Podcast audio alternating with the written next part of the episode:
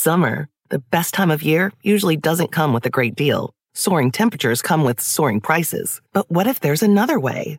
With IKEA, your summer plans can last longer than two weeks of vacation and be more affordable. Here, everyone can have lounge chair access, no reservations needed. From affordable outdoor furniture to stylish accessories, we have all the essentials you need to soak up summer in style, no matter the size of your space. Start planning a better summer with IKEA. It's your outdoor dreams inside your budget. Start clean with Clorox because Clorox delivers a powerful clean every time. Because messes happen. Because. Hey, listen. Remember how you told me to toss those takeout containers before we left for vacation? And you were like, I'm serious. If that leaks over the counter, it'll be a slimy abomination by the time I get back. And I was like, yeah, yeah, yeah. Of course. Don't worry about it. I won't forget. well. Ooh, yeah, that happens. So start clean with Clorox. Use Clorox products as directed. Rinse after use if in contact with food surface. Hello, and welcome to another episode of I Weigh with Jameela Jamil. I hope you're well. I am good. I am I am fine. I am mid moving house, so I just want to um tear each one of the hairs on my head and in my eyebrows and some of my pubic hairs. That's right. I still have some of those. Um, I'd like to tear them each out individually just to somehow be able to externalize the internal pain of moving house and trying to fix anything. I'm having, um, I'm aging fast. Um, and thankfully I really like aging. So that's good. And I think I'm going to look really different and really haggard by the end of this. And thank God I have made a career of being okay with that because this is fucking terrible. This is not a way to live. Anyway, um, I thought I would give you an uplifting episode this week. It is an old episode that that was kind of from the early days of this podcast, and so a lot of you are new listeners. Thank you for joining this podcast, and it's such a funny and uplifting episode that I wanted to play it again uh, because we talk about a lot of deeply personal things. So this woman is so hilarious and so talented. Her name is Katherine Ryan. She's a Canadian stand up who has become a huge sensation, in particular in the UK. She's got a bunch of Netflix specials and her own show on Netflix. And she's just a fucking genius and one of my absolute heroes.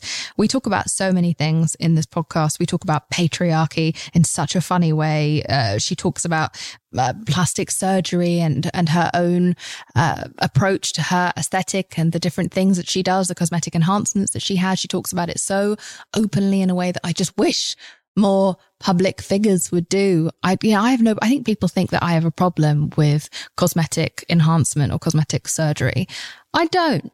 I wish none of us felt like we needed it. Of course I do, but I also totally don't judge anyone who does it. Look at the world we're living in. There's also a lot of people who are trans, who, whose lives depend on the safety that comes with cosmetic surgery. So I'm not against it. What I'm against is, is people in particular, cis people who are making money off of the way that they look.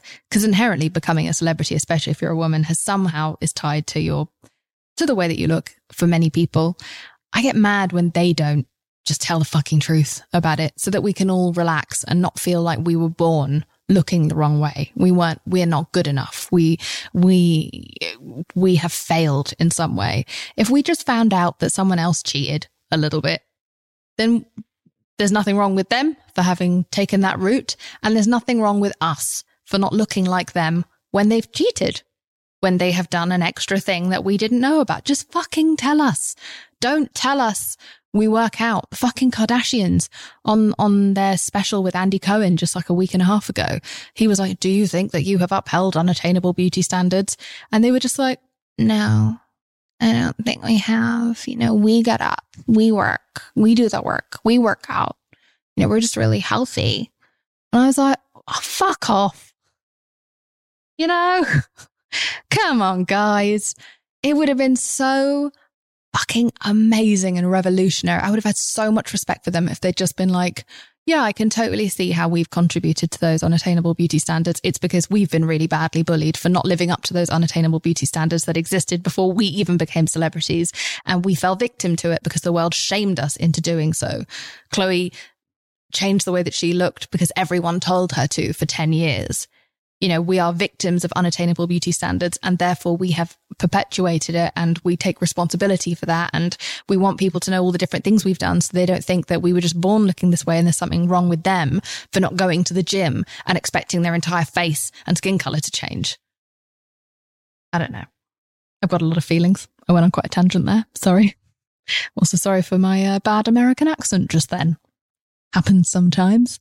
Uh, but Katherine is on this podcast just owning up to it, talking about what she loves about it, talking about the fact that she likes fillers, not because she is afraid of looking old, just because she loves this particular Cher like smooth aesthetic. She's just so fucking cool. We talk about her being a mother and what an incredible mother she is. And I can say this because I've met her daughter, who is truly the most impressive fucking child, I guess teenager now, uh, on earth. She's such a, such an intelligent, knowing and, and, and secure young person.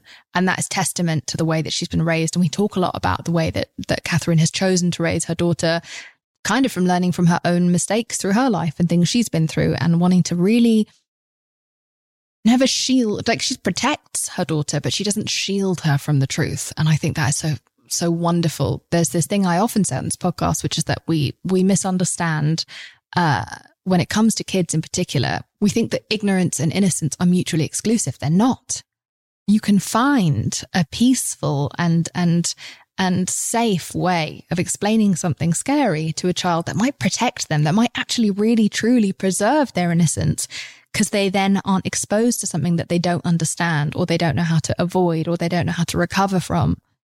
And so we go into that. And then most poignantly, and this was, this is what we probably had the most feedback on when this podcast came around last year is that she talks a lot about her miscarriage, which had happened not long before she came onto the podcast.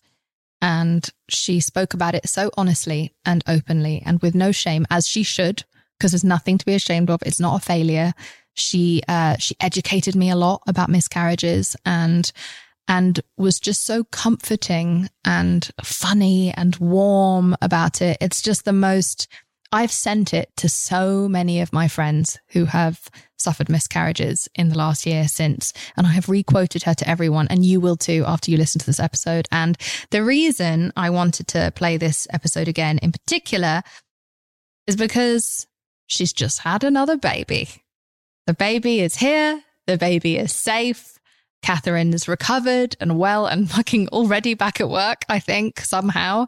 And, uh, and all has gone well. And so that is cause for celebration. And in honor of that, I am playing back this episode in order for you to to hear this difficult time that she went through and know that at the end of that tunnel is a bright shining light of hope and and and I love her. I don't know if you can tell from this intro, but I really love her and She's someone that I'm friends with, who I'm very grateful and honored to be friends with. And I'm very proud that she's on this podcast. And I'm so excited for you to hear it. Even if you've heard it before, fucking listen to it again because it's gold. I've heard it three times, even though I'm on it. What a loser. Anyway, this is the excellent Katherine Ryan.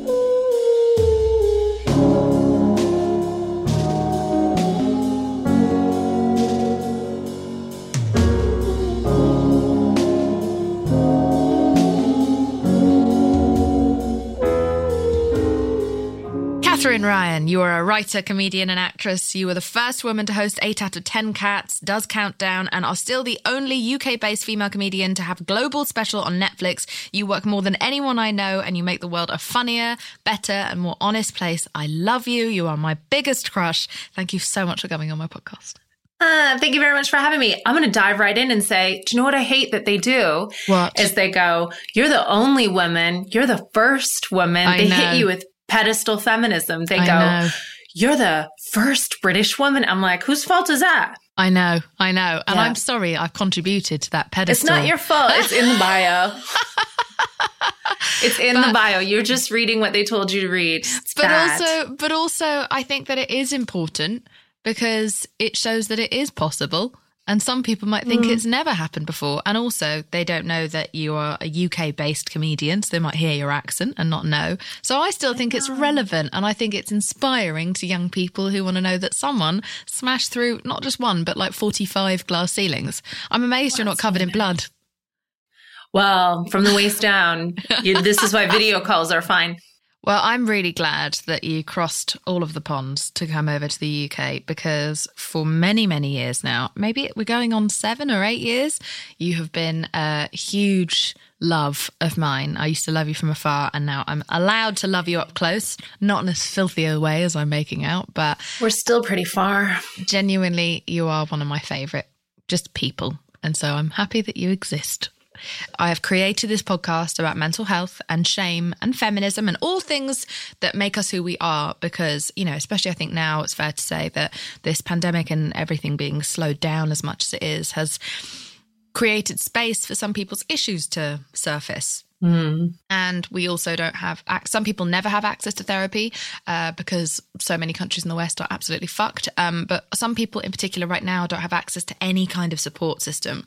And so that's what this podcast is just a way to let people know hey, you're not alone. And the reason why I wanted so badly to speak to you is because you are the queen of You're Not Alone. You have made an entire brand of just telling people everything, the most personal stories, and helping them recognize that these little kinks in life and these I don't know, hurdles don't define you and they don't stop you from going on to have what you want and be who you are. And so I think that's I, I yeah. have so many things I want to talk to you about because you've been so ridiculously open. In fact, I think I'm probably more open because of you. So it's your fault. it's fun, isn't it? Because yeah. you alienate a lot of the family that you didn't want around anyway. Yeah. Uh, uh, have you always been this open? Yeah, I mean, yes, I just didn't get rewarded for it for a number of years. And I think when you talk about female comedians, or we could just call them comedians and then yeah. like male comedians. I've I've heard someone start calling the boys comedians male comedians and perverts. yeah, yeah. Is that I think young women, for the most part, and I am generalizing, but we don't get rewarded for being alpha when we're young or mm. for mm-hmm. being forthright or for being funny. Um, and I definitely am from a small place, um, a town in Canada where it wasn't valued. I thought that why would you want to do anything if you weren't having a laugh with someone? But then I have Irish family, so it's probably where that comes from. but I was definitely ostracized. I was definitely weird. And then I had a period of time you know, I would say things that offended people. I would be provocative and I didn't mean to. I had all these tools that I wanted to throw away. I just wanted to be a cheerleader. I wanted to be quiet and simple and pretty and soft. And I, no matter how hard I tried, it was never those things. And then all those tools that I spent so long trying to throw away are the tools I'm lucky stuck with me because they're the whole reason that I have a rapport with people now and a career and I have friends who are very like minded now and who are layered and interesting. Had I stayed in that small town and been like, okay, and Shrunk you know, yourself. done yeah. the pageant, yeah, wouldn't have turned out very happy. What was that? You said in one of your stand ups this line that stuck with me forever where you were like, when you were talking about how women have to stay small, we must we mustn't take up any space in case a man wants to build a golf course there. Yeah, well, this is what it is with dieting and with being quiet and with being good is men take up all this space generally speaking and we're meant to get smaller and smaller. And that's not your space because a man might want to golf in it. You don't know. Yeah. so you just have to stay out of the way. Be young and be small. Yeah. Be quiet anyone who hasn't seen Katherine stand up or just anything she's ever done in front of a camera, uh, and also please, uh, please listen to her podcast. Uh, uh but she's a true joy. So I want to talk to you a bit about shame because that mm. is that's our biggest fetish on this uh, on this podcast. We love it. Yeah. We love talking about it. We love uh, figuring out people's journeys through and past it. What would you say in your life have been some of the biggest things you've had to negotiate with in terms of shame? Um, I think a really big turning point for me and something that was a big struggle in my life. I read a lot of um, indigenous psychology and indigenous literature, and they believe in ancestral trauma. They believe in suffering. When suffering comes into your life, you have to invite it closer and ask it what it has to teach you rather than pushing it away.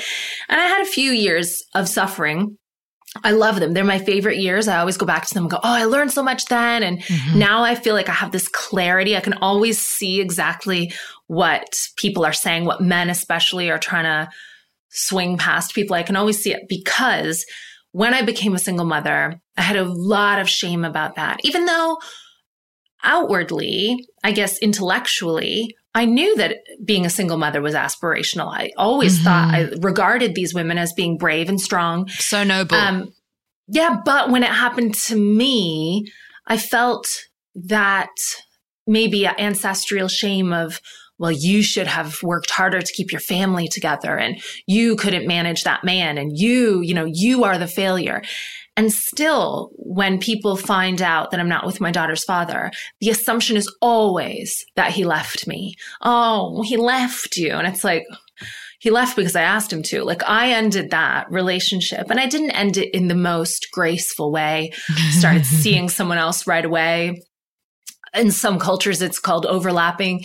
And um, I felt a great deal of um, shame about that. And I, because I was so shameful, this is why shame to me is very dangerous. Wait, shameful about being a single mother or shameful about all the overlapping?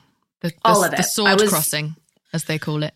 The sword Sometimes. crossing, all yeah. of it. I would just felt like a failure and a bad person and a bad mother. And yeah, I, everyone in my family expected a lot from me growing up. And the fact that I had no money and I was in a foreign country with a small baby and my life was really then quite hectic. There was a lot of yeah. chaos.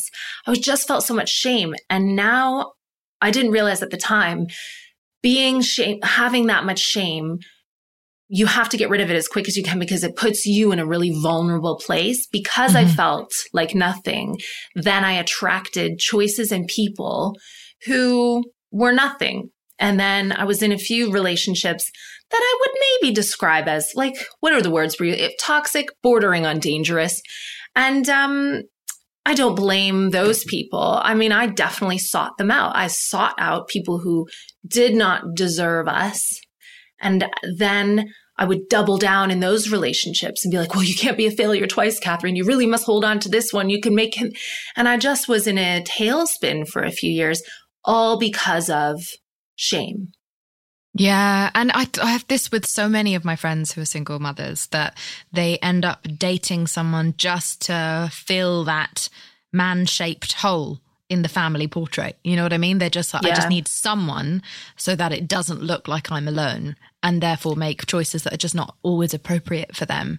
And yeah. these partners of theirs, regardless of their gender, are able to get away with just total murder because, not literally, but um, because well. they they know well yeah but uh, because they know that someone they can sense your and I don't mean this word in a shaming way, but they can sense your desperation to not be mm-hmm. alone because we have made loneliness such a stigma and single motherdom such a stigma. Yeah. And then the more that people who love you acknowledge bad behavior, they say, well, that shouldn't be happening and that shouldn't be happening. And why are you tolerating that? I would dig my heels into that relationship even harder and say, well, none of it will matter if I can just prove that I was able to make this a success. And every time something bad would happen, it would strengthen my resolve to be like, well, you don't want to introduce your daughter to a whole new man. I would always think better the devil you know. You don't want to find a whole new one and start training him up from fresh. And um, yeah, I tolerated a lot of behavior that was absolutely beneath my usual standard. And it took so many lessons. Now I know things like you never argue with an idiot, otherwise, people won't know which one of you is the idiot. I also I also learned um, people don't have to understand you. You just walk away. You don't have to give an explanation. I would always say, "Oh well, he he doesn't understand that what he's doing is bad behavior. He doesn't understand how much he's hurt me. I'll just explain how I'm not the psycho and I'll just explain. It's like, no, don't explain anything to them. Who cares? Let him go live his life thinking you're a psycho. That's fine. Just walk away. And um, I haven't, I was really proud of getting out of a few tricky things. Mm-hmm. And that's why I did my latest Netflix special was really celebrating the the comfort and the peacefulness in being alone, taking away the fear of that prospect because I could have used a voice like that when I was a single mother. It was great being single. It's great. You have nothing to be shameful about. Oh, it's so much more space for you and your life and your existence Yeah. where you're not having to sort of cramp yourself, not just physically, but also cramp who you are. I also think that when, um, you know, I, I come from, uh, I mean, I don't know why we call it a broken home. Like that's, such, again, that's such shaming narrative. Yeah. Like it just make, it just sounds like failure and despair. Whereas actually I've always been an advocate for if it's not working, definitely break up so that your child doesn't grow up seeing a really toxic, unhappy relationship Yeah. and thinking that that's what they should have. Because that in itself can also model someone's way of going forward in love, I think, is seeing that people just just eating shit and being with someone who doesn't make them incredibly happy. I don't think that's good for a kid. I would I would rather that they were in two separate peaceful households that belong to happier people. But um my parents uh, broke up when I was very young and I think that it impacts people differently. For for me, it definitely gave me a feeling for a long time of I have to now make a little unit because I didn't have a family. So now I am obsessed with the idea of making a little unit and having my own little chosen family. And so that would make me. I just jumped from relationship to relationship to relationship throughout my twenties because I didn't know how to be alone because I was so scared of ending up like my parents. And so I Ah. think that's interesting. And also sometimes as adults, we try to we try to shape our lives in a way that will make us feel like we fixed what happened in the past. So it's like if I can make this relationship work now, or if I can make this person who's unhappy happy, then that'll fix the parent that I couldn't make happy or the marriage that I couldn't help, you know, bring together. So I think it is definitely really interesting. Um, I love that you've been so open throughout your dating life as well with your various horror stories. Uh, they have been incredibly Yeah. funny and joyous to listen. Do you have a top? Do you have a like a best hits I mean, I, of your favorite one? I have to say, I've only ever dated Korean businessmen. All my ex boyfriends have been Korean businessmen. So if anyone recognizes themselves in any story, it wasn't you unless you were a Korean businessman. Okay, great. Um,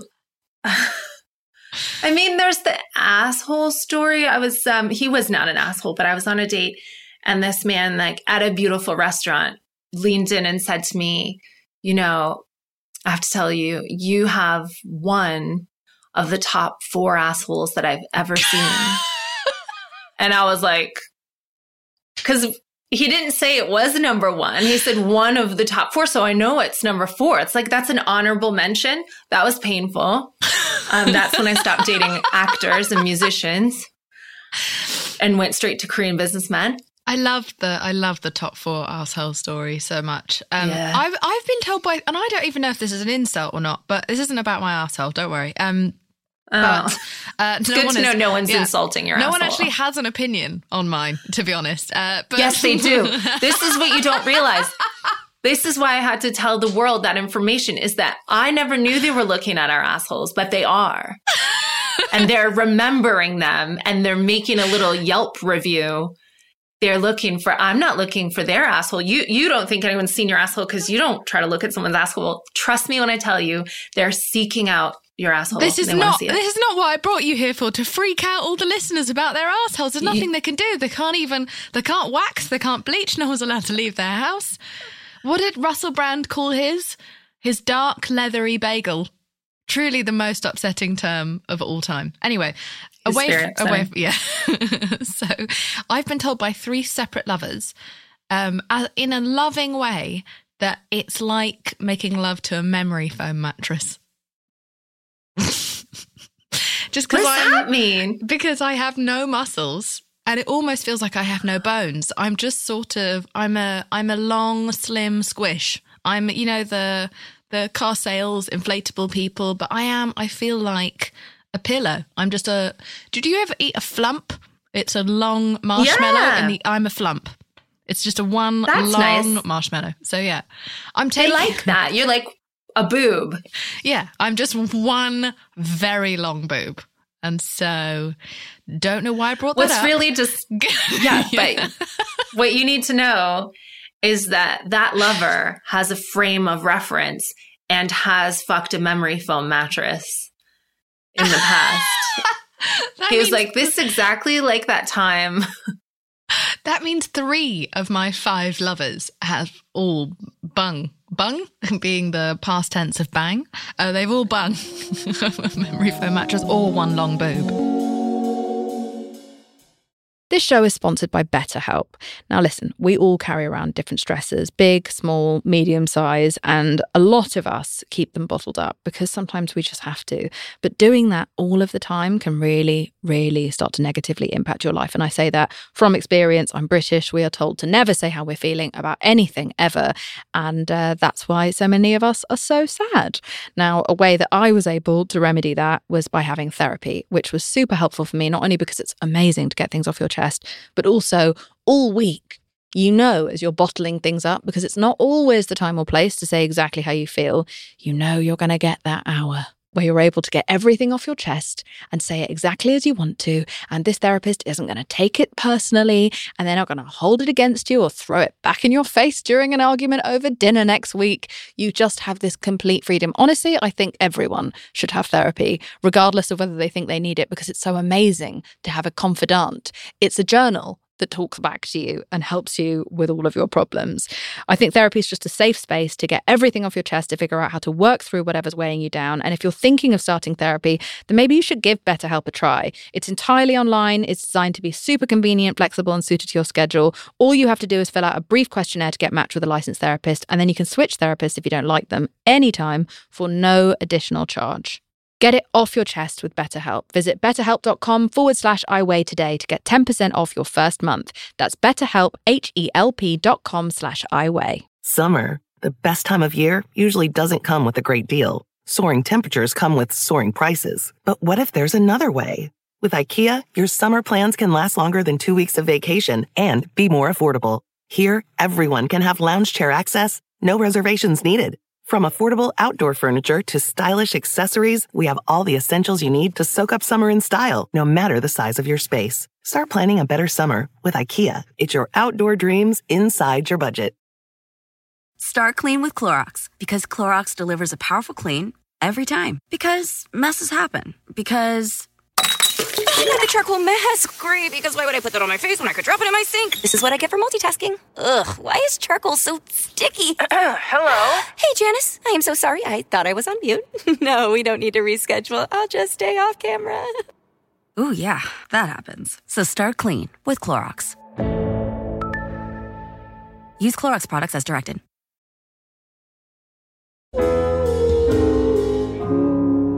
Okay, I'm pivoting back to you and away from my uh, bodily makeup. This year, you started your own podcast from your house. You're not really, you don't really have guests other than sort of um, conversations with your family members that you ask for their permission after you've spoken to them to air them. Yeah. Uh, you kicked off this new podcast talking about something incredibly traumatic that happened to you this year, which was a miscarriage. And while it feels very recent, I mean, it is literally very recent. I I would love to talk to you about it because I feel like the way that you opened up uh, has helped so many people, not just people I know, but I've just seen the internet, just the wave of support for you, but also thanking you because nobody talks about miscarriages publicly. Yeah. Because it's another thing about Wow. shame. It's as if we failed.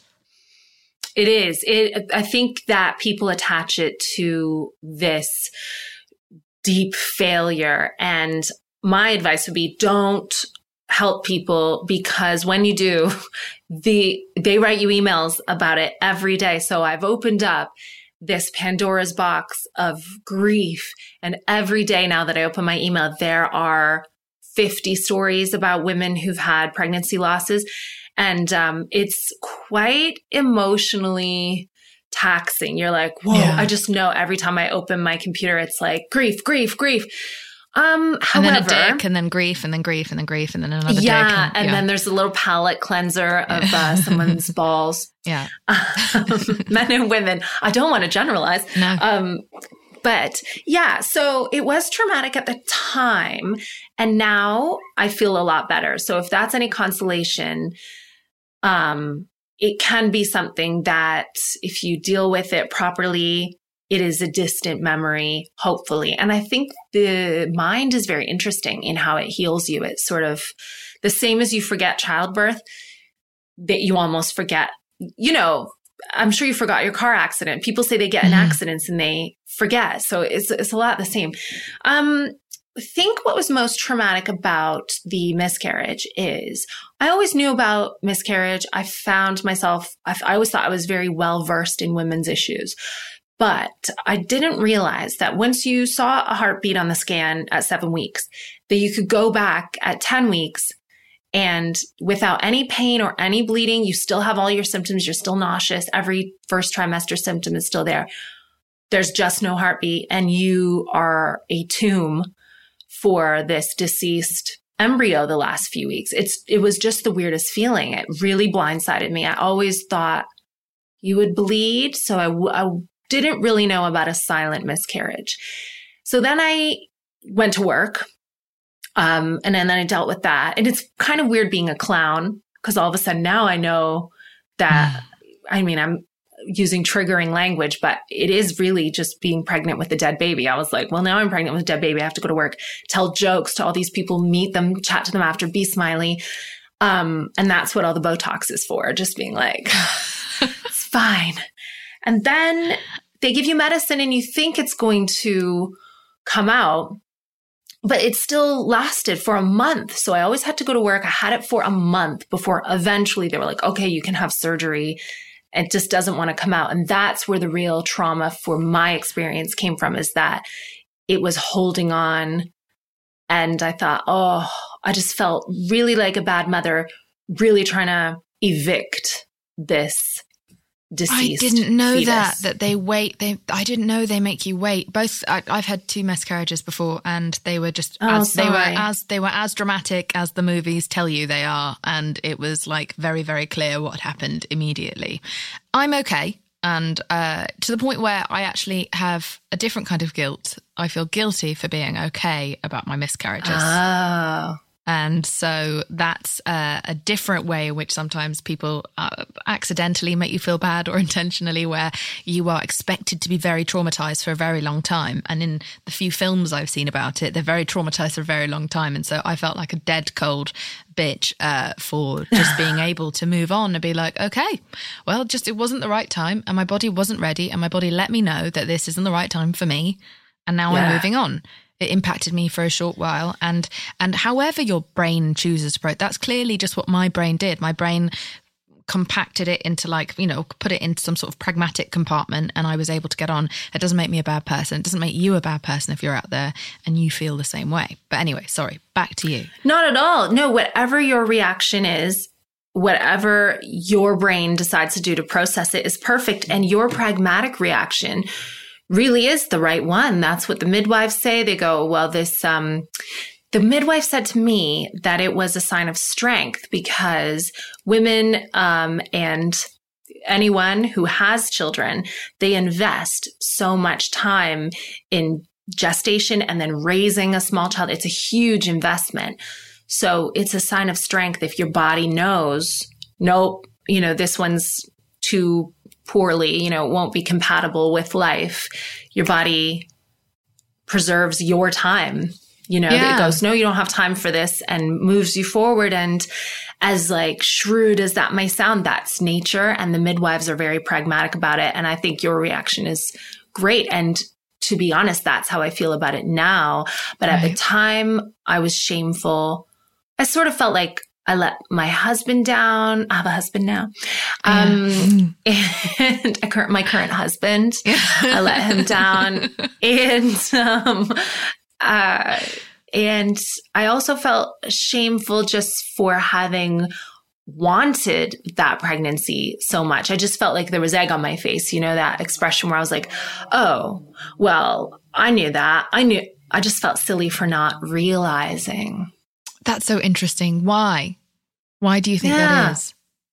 Well, it's definitely the wrong feeling because yeah. it's ridiculous, but you just go that I can only be very transparent about exactly how I felt. And yeah. I felt really stupid for not realizing and for walking around all excited. And I felt really foolish Um, and I felt really shameful. And then it was my way of dealing with things is to talk about them. And I felt also this collective grief because you know that it doesn't just happen to you. I understand what the statistics are even more so now, but I know it happens.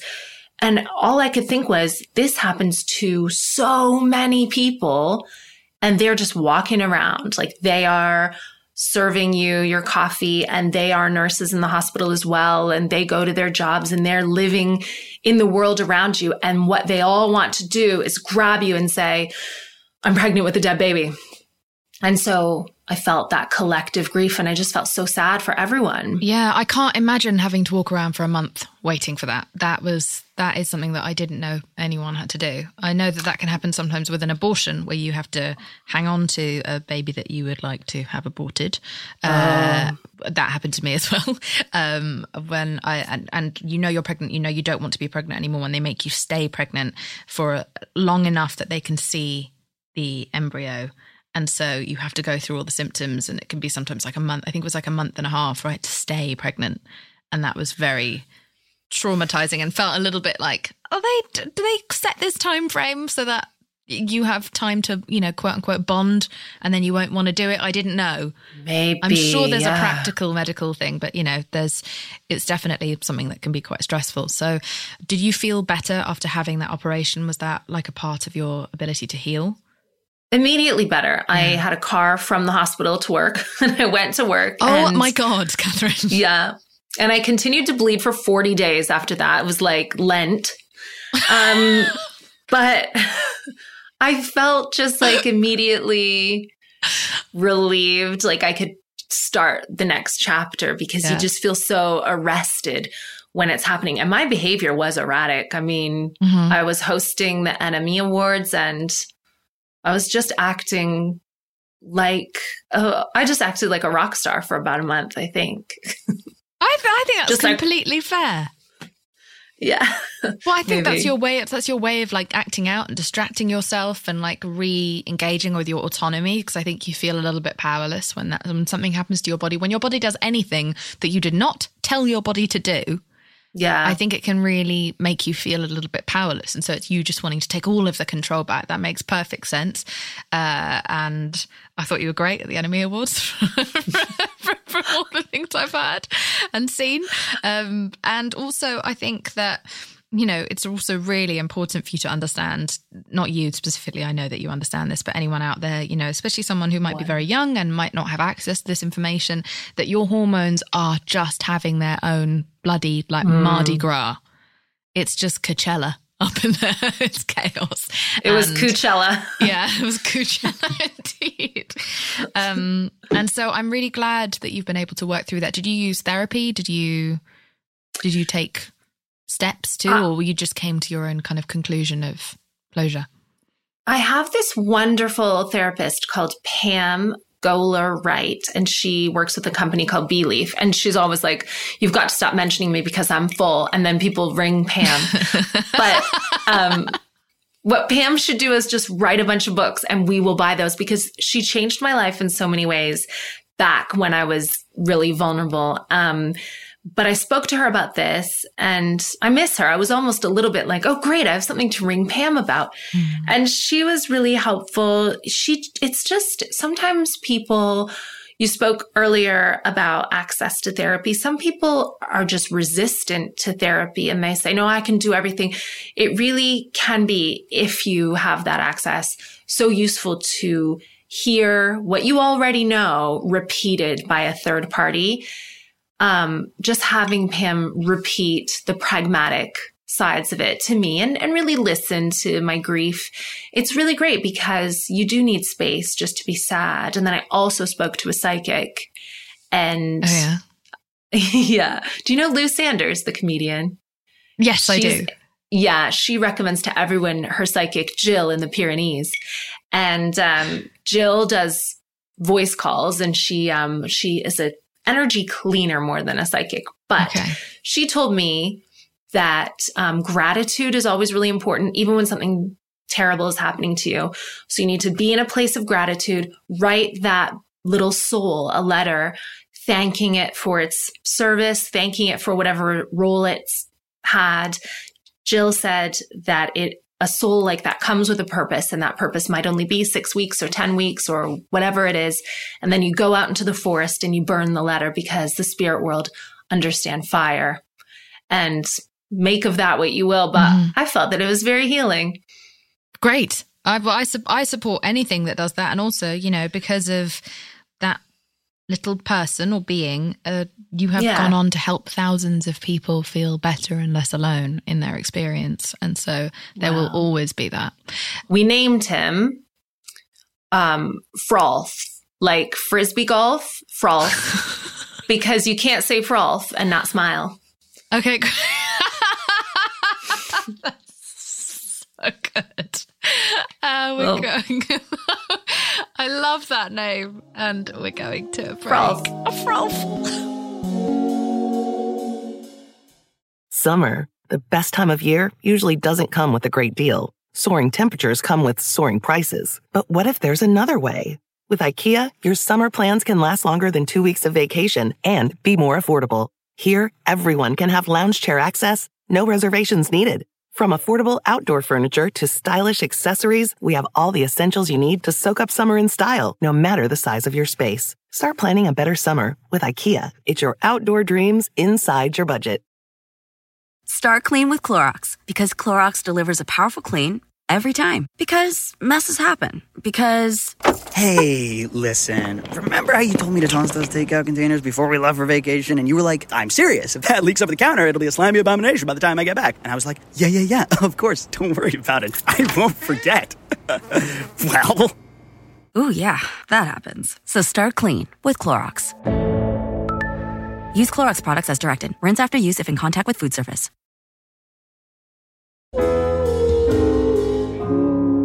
And we're back. So, Katherine, you already have a child. She's now, how old is she now? 13? She, 11? Well, yeah, in a way. She just turned 11. Right. Okay. So emotionally 13.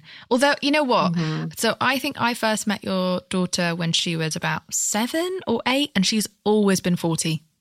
Just like legit yeah. 40. I, I've always felt not only like I was talking to someone my own age, but someone much older, smarter, and wiser than me. And I am not kissing your ass. I am freaked out by your child to the point where I tell pe- everyone I know about her. I don't even talk about you. I yeah. don't even mention you. I just talk no. about her because I'm so impressed. How, she, how did you She is this? like a little old lady. She yeah. went out into your balcony and then left her sunglasses there and just bounced, you know very glamorous. Oh no, but she just like gives really thoughtful advice, very very forthcoming with her opinion, very bright, and she just has this sense of empowerment that I did not recognize in myself even as an adult, never mind as a very uh. small single digit child. Where does that come mm. from? How did you do this? How can we all have a child like your child? Please? Well, I think I'm a very good mother to very small children. And then I'm not sure if I'm a good mother to the age that she is now. So she might have regressed since I last saw you. Oh, really? Only because, only because I'm competing now right. with all these other girls and all these games and all these apps. She remains kind and wise, though I'm quite manipulative. Um, and yeah. And she always, I mean, I think that communication was really important because when she was small, I didn't have any, anyone else here in the UK and I really wanted to talk to her and I couldn't wait until she could speak back to me. And she was quite a fussy, like newborn, a really fussy infant. So I was just bored. So I potty trained her really young because I could tell by the look on her face. This doesn't work, by the way, if you are employed. But I was at home. I could tell mm. by the look on her face when she needed to go to the potty. So I just hold her over the potty. And then I figured out that babies, even before they can speak back, they can sign back. Mm-hmm. So I would do British sign language with her. And then she could sign for things. By the time she was seven, eight months, she could sign things that were meaningful to her. So loads of different animals, mouse, dog, cat, horse, hot, cold, help, inside, outside, cookie, cheese, apple, those kind of things. Basically then, just my, my vocabulary now. yeah, yeah. those are my needs. Gone.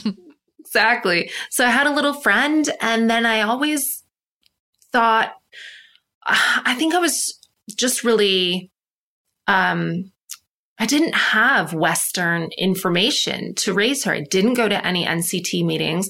I didn't do the normal Western things of swaddling her and putting her away from me. I always carried her.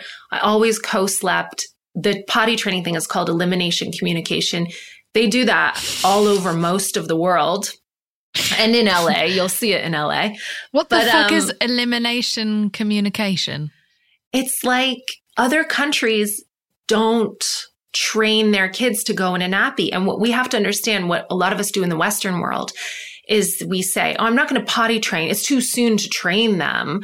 But by putting a nappy on, you are training them. You're training them to go in their nappy. They think, Yeah. well, this is what we do. Yeah. And then when they're 18 months, they have this sense of self. You change it. And that's when kids are like, no, we're not changing it. I go behind the couch in my nappy. That's my routine. Yeah. Um, it just means communicating elimination. and people, yeah, people do it through sign language and people do it just by reading different cues on Fair their enough. babies' faces. And it really worked for me. And then because she was never vulnerable, she didn't have some stranger changing her nappy and she didn't have that period of frustration where she couldn't tell me what she wanted. She could always tell me what she wanted. Um, then I think she just grew up really calm and communication was highly valued. And even when I had these like crazy boyfriends, they never lived with us. So we grew up in a really quiet, symbiotic, democratic household. Yeah, very Which, um, democratic. yeah. Yeah. But she doesn't, she'd never come across as spoiled. What she comes across as is just someone who really understands the lay of the land. And I think that whenever I think about becoming a mother, I, I genuinely think about you. And I Ah. think about the way that you've raised your child. And I think about the fact that we are raising children in a time where innocence, as an innocence, I don't think we should tie ignorance to innocence and say that if someone doesn't know about the evils of the world or how things work, then therefore they're innocent. I think someone can be knowing and innocent at the same time. And I think that your daughter embodies that. I just think that we can't protect them from the internet. We can't protect them from TikTok. We can't protect them from body image issues and this, that, and the other, and boys and everything. So we have to, or whoever. Um, so therefore, the only way we can really protect them and truly preserve their innocence, I think, is to inform them is to empower them with knowledge because mm. then their actual innocence is less likely to be taken away by someone or something that is bad that is going to corrupt them. And so I think that it's really important. You know, school doesn't tell girls fuck all. And our parents don't really tell us. They don't warn us what's coming. And so, you know, have you been like, how forthright have you been with your girl, daughter about every, I mean, what's coming in the world? very i mean she i don't censor myself. And one thing that was really interesting Did people used to judge you for that, by the way? yeah they still do all the time. Really? all the time. Yeah even stories that i tell in my stand up um they'll be like well you shouldn't be telling her about that and she shouldn't know this.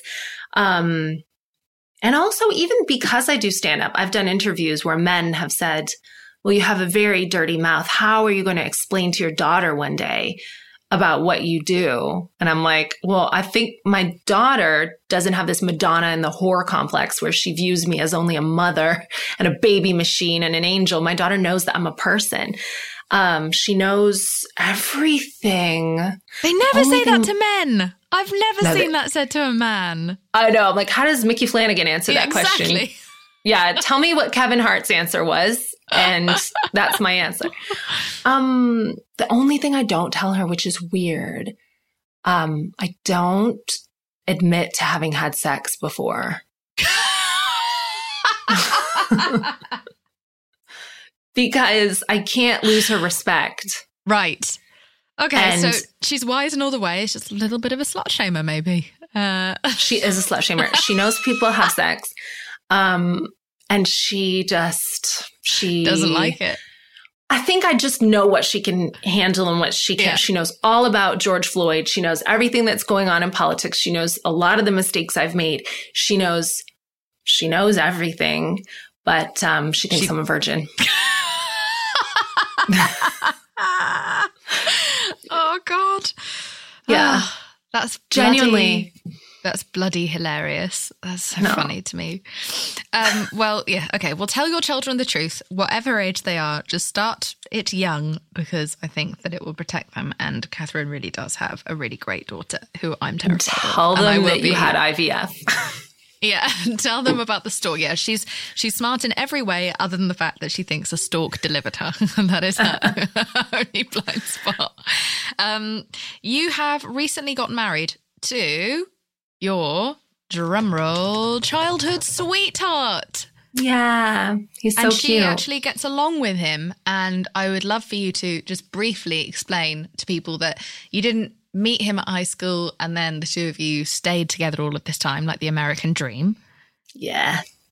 You met each other, you broke up, and then you went on to date a series of uh, learning moments, teachable moments. That's what we're going to refer to those men as, or those people as. And uh, Yeah. and now you have met your. How did you reconnect with him? Well, it's so strange because I was at the first p- point in my life. I had dated a really nice man, but he wasn't right for me. So I had really graduated in my journey of men. Yeah. And I thought, okay, I did it. I know that I'm not the problem. I dated someone who's very smart, very nice, very normal. We're still friends now, but I don't want that around. And then I resolved just to live as a fabulous, you know, single older woman. I was going to really cherish getting older. I was going to get one of those crazy shopping carts and many, many more dogs, just start dressing more um, extravagantly Yeah. and have a really clean house, everything rose gold. Loved that path for myself. And I was truly in a great place where for the first time I was satisfied. I wasn't looking and I thought, great. And I had purchased um, sperm online because I thought I might still want to grow my family. So I had all these, you know, You were fully plans. set up. Yeah. I was fully set up. And then I went home to Canada to film something for the BBC. And I um, was aware of him because we dated in high school and I really loved him in high school. I loved him a lot.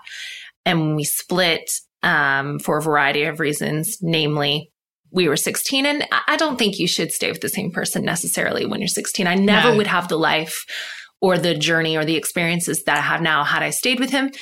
Um, and then I saw him in a bar and I was like, and he looked better than ever. And I'm so pleased to confirm that I'm far more attracted to 37 year old men than I am to 16 year old men. Fantastic. yeah, it was a really great feeling just to see him and go, oh my gosh, you're so much better looking now as a Yeah. gray adult.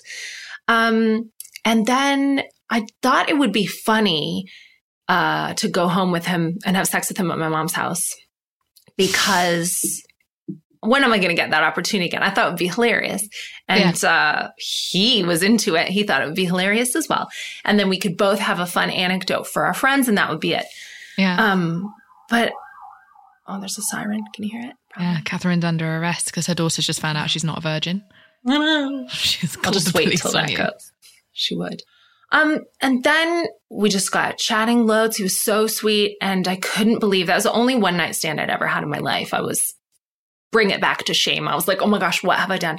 But then he was such a gentleman. He didn't play any of these games. He texted me the next day, and then he came straight to England the following week, and then we just started dating, and it was the easiest, most straightforward thing in the world. There was just no reason not to. And then we got married, I think six months after that. Um, when did we get married? So that was January we got married in September. So that's you're July, almost you're going on I Nine think months. nine months. Yeah. Yeah. So it was just very, and that's what I wish I had known when I was younger is they, they say that the right relationship is easy. I didn't realize it was that easy. There are no signs of resistance in the right relationship. It's not, oh, well, I'd have to quit my job and I'd have to do this. And oh, well, I'm, you know, there's a flood in my basement and I got, for the right relationship, there are no excuses and you just make it work Mhm. we were fortunate that he didn't have children or, you know, a current wife or anything at home. And it was easy. I'm in a position where we could be together, but it was just so easy. It's still so easy. We don't fall out. He's just like perfect for Yeah. me. And The reason we're never told about that is because it wouldn't make very good songs or films. Just two people having a really nice time in sweatsuits. You know what I mean? Like no one wants to see no one wants to see that film. We want to see people running in the rain. We want drama. Sometimes we want some blood. Um, and Yeah. so I think that in the name of art, we've destroyed everyone's perception of what love is like. There was that film, what was it? He's not, he's just not that into you, which gave me such a mind blowing moment at the beginning of the film where, from the minute in particular, little girls uh, first receive some sort of bullying behavior from a little boy, we are always conditioned to think that that means, we're always explicitly told that means he likes you. Mm-hmm. And that, for some reason, that silly film just was like a fucking explosion in my brain where I was like, that's what I've always been, i I've been programmed from as soon as I could understand that if someone treats you like shit, it means that they like you. It means that they care. Yeah. And how that programming went into me. And so I think it's wonderful that you found just peace and, and, uh, and joy and love. I think that's great. That's exactly what it is. It's peace. And I feel that I've abandoned the single mothers that I was speaking to in my Netflix special, Glitter Room.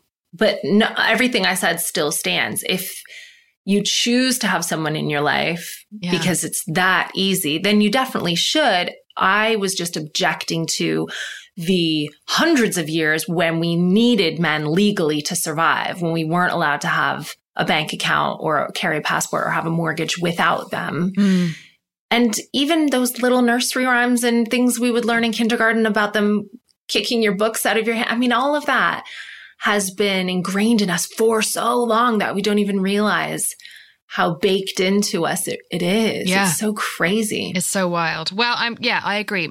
Motherhood is hard enough. Never mind with like having to look after two people, in uh, one of whom is an adult baby. And so I agree.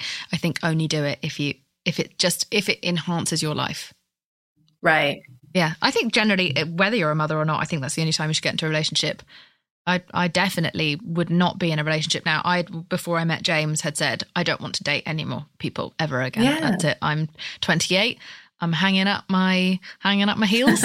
I'm out the game, uh, and it was only because it was a relationship that genuinely added to my life in so many ways that I was like, okay, you may stay. And I Well, that's what we should all do. Yeah, Yeah. It's like they tell you not to go food shopping when you're hungry. Yeah. Well, you shouldn't go man shopping when you're thirsty. I agree. That's so good. um, okay, I want to talk to you uh, while I still have you about surgery. Because Okay. there's all this, there's all this, because you're so incredibly open about just cosmetic procedures and your own, uh, your own decisions to make aesthetic differences to yourself. And Mm-hmm. what I, and I think a lot of people think that I'm anti all surgery and anti all cosmetic procedures, whereas I'm definitely not. I had my tits reduced, and it was one of the best decisions I've ever made, and Mm-hmm. um, and I I love them. Uh, so I'm pr- I'm pro whatever the fuck gets you through the day and makes you feel better. The only thing I'm anti is people a feeling like they're not worth anything without those things. And not- I don't judge those people. I judge the system that made them feel that way. Mm-hmm. I think it should be a decision you make to, you know, just make, yeah, enhance like lipstick. you know, it's something that should make you feel better, not something that you think that you are a worthless human being without. But also when it comes to famous people in particular, I think it's really important that they are transparent about it. If you own up to it and you're not setting this unrealistic beauty standard for people, that then makes them feel bad about themselves. I don't care. Chrissy Teigen talks about it all the time. She's talked about all the procedures she said I'd done. And I love your transparency with yours. And I feel like some people would probably think that I wouldn't be pro that. Whereas I think, and or that that isn't, some people have the misguided notion that then you are, if you, if you were to do any of those things, then you are not feminist. And I think that you very much so prove that you are all of the things. You're just a human. You're layered. Yeah, I'm I'm definitely flawed and layered and definitely a product of my environment and society and I absolutely know that there have been jobs where I I get them partly because of how I present myself. Um and I definitely have had in my contract before that I always have to have my hair down because I look less severe. That's never been in any of Joe Rogan's contracts. Um, I can only guess. And um, I just think I had a breast augmentation when I was very young, like 21 or 22, which I probably regret now, though I'm really happy that I researched it and I went to this genius doctor who did such a good job. Like I still have the same ones now. And it could not have gone better. But the reason I am so transparent about that is because not all augmentations look like, uh, you know, the Playboy magazines. There are some women walking around to a very you know, quote unquote, normal average bodies who've had things done to them. Um, and I think it's good to see the whole spectrum of that. And then my face, I've not had surgery like knives on my face, but I definitely do like peels and acids and facials and I get Botox and fillers. And I've been to the right places for that kind of stuff. And I've been to the wrong places for that kind of stuff. Mm-hmm. And I hate it when, as you say, a celebrity changes something or looks a certain way and I don't understand why. I don't know why. So I don't look like I'm trying to give an example. You know the family I want to say, but I don't want your name tied to them again.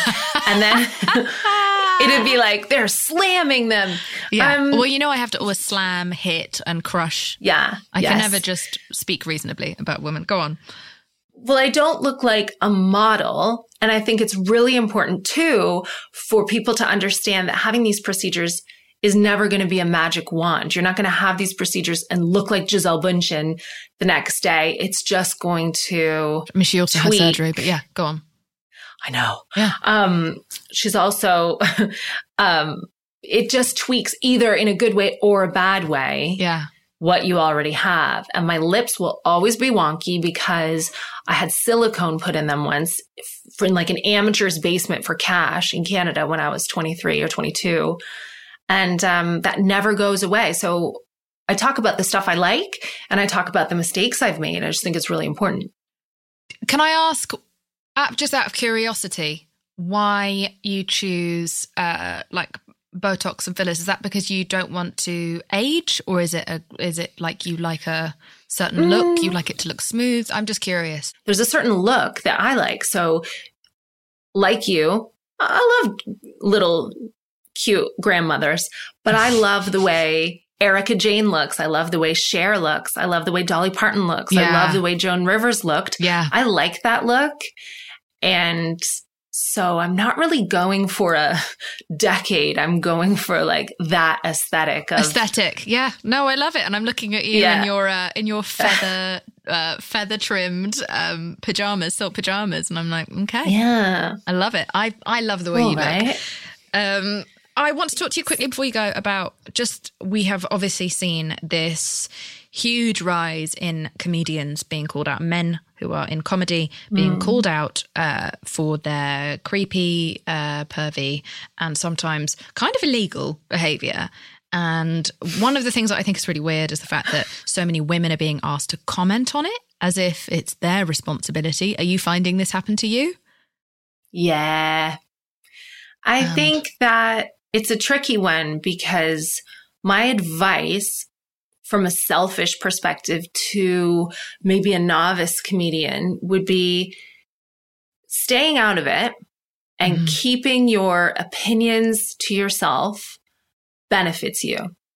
Being uh, an agreeable, quote unquote, good girl, turning the other cheek and just focusing on your work and your stand up and not being difficult benefits you, but it doesn't benefit anyone else. So there was certainly a time in my career early on where it's like, really, what is the use commenting on some of these inequalities? Because you just get labeled whiny or problem and you're not influential like me or, or, uh, is that what they say you're a yeah, bit much, a bit much. Yeah. but haven't you heard who was it whitney cummings said if you think i'm a bit much maybe you're just not enough yeah. Too little. That line. Yeah. Or too little.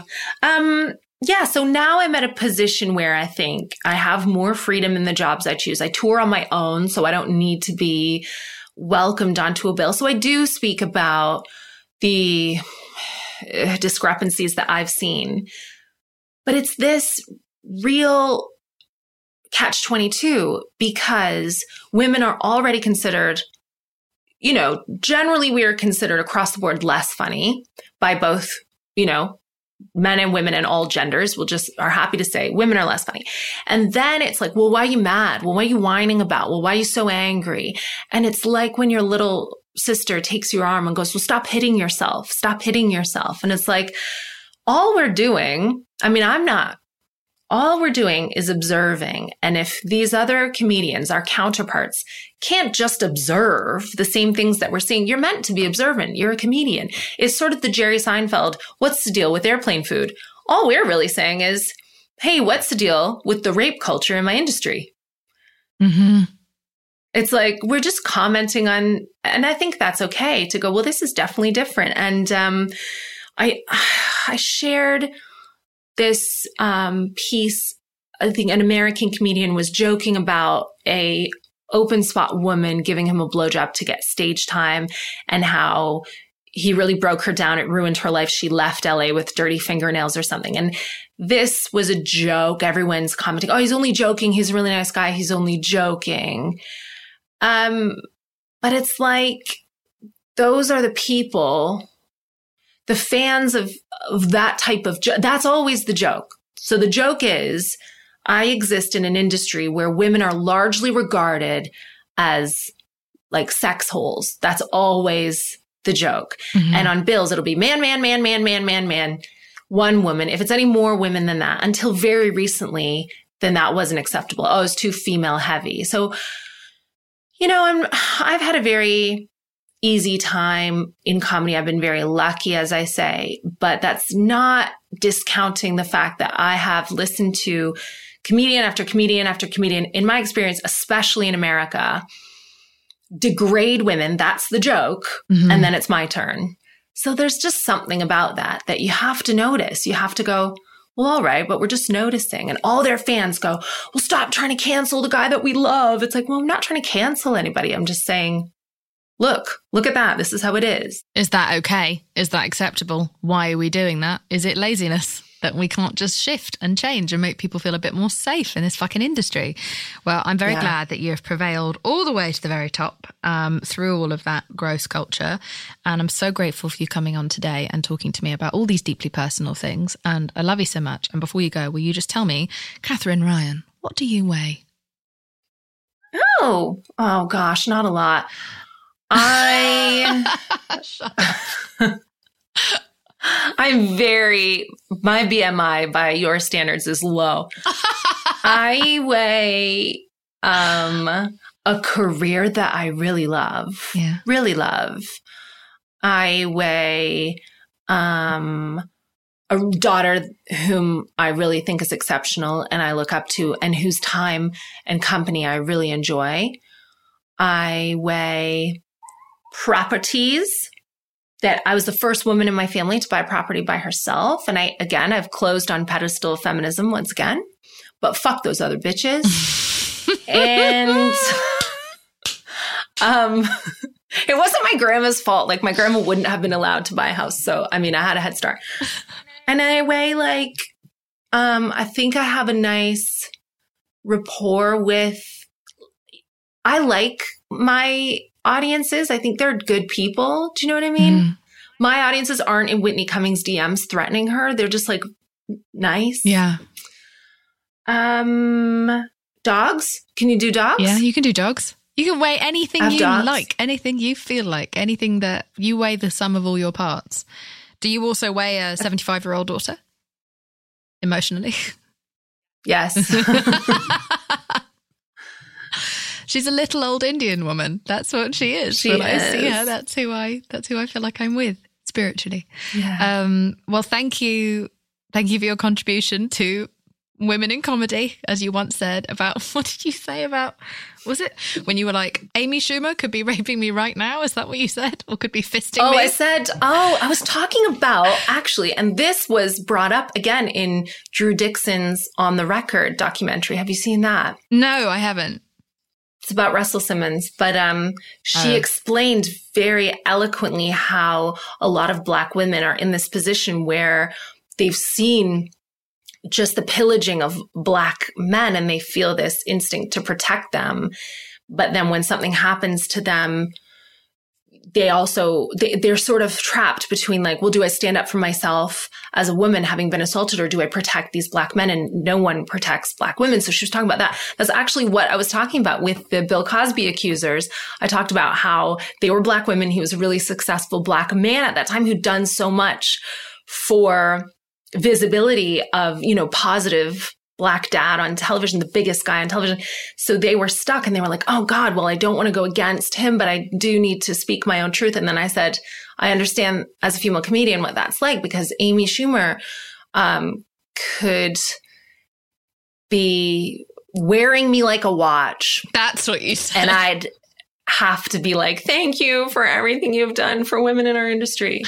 So it's like a dark subject, but that's what I was talking about. Yeah.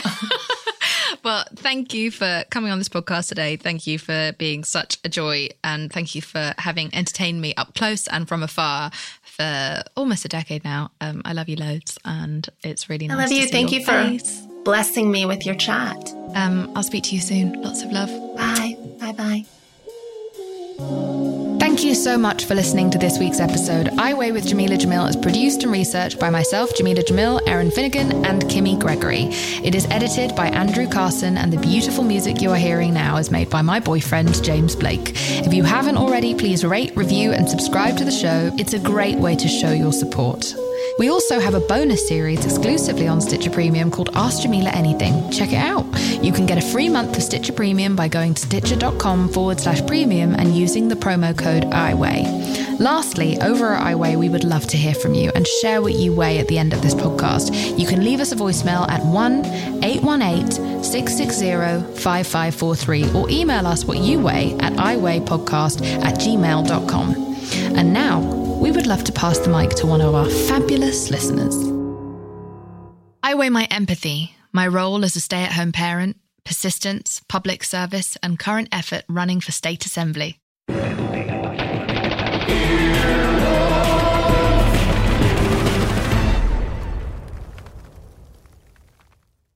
Start clean with Clorox because Clorox delivers a powerful clean every time. Because messes happen. Because I the charcoal mask. Great, because why would I put that on my face when I could drop it in my sink? This is what I get for multitasking. Ugh, why is charcoal so sticky? Hello? Hey, Janice. I am so sorry. I thought I was on mute.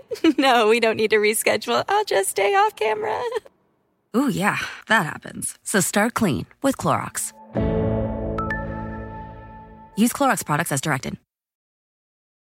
Life is a highway and on it there will be many chicken sandwiches. But there's only one McCrispy. So go ahead and hit the turn signal if you know about this juicy gem of a detour.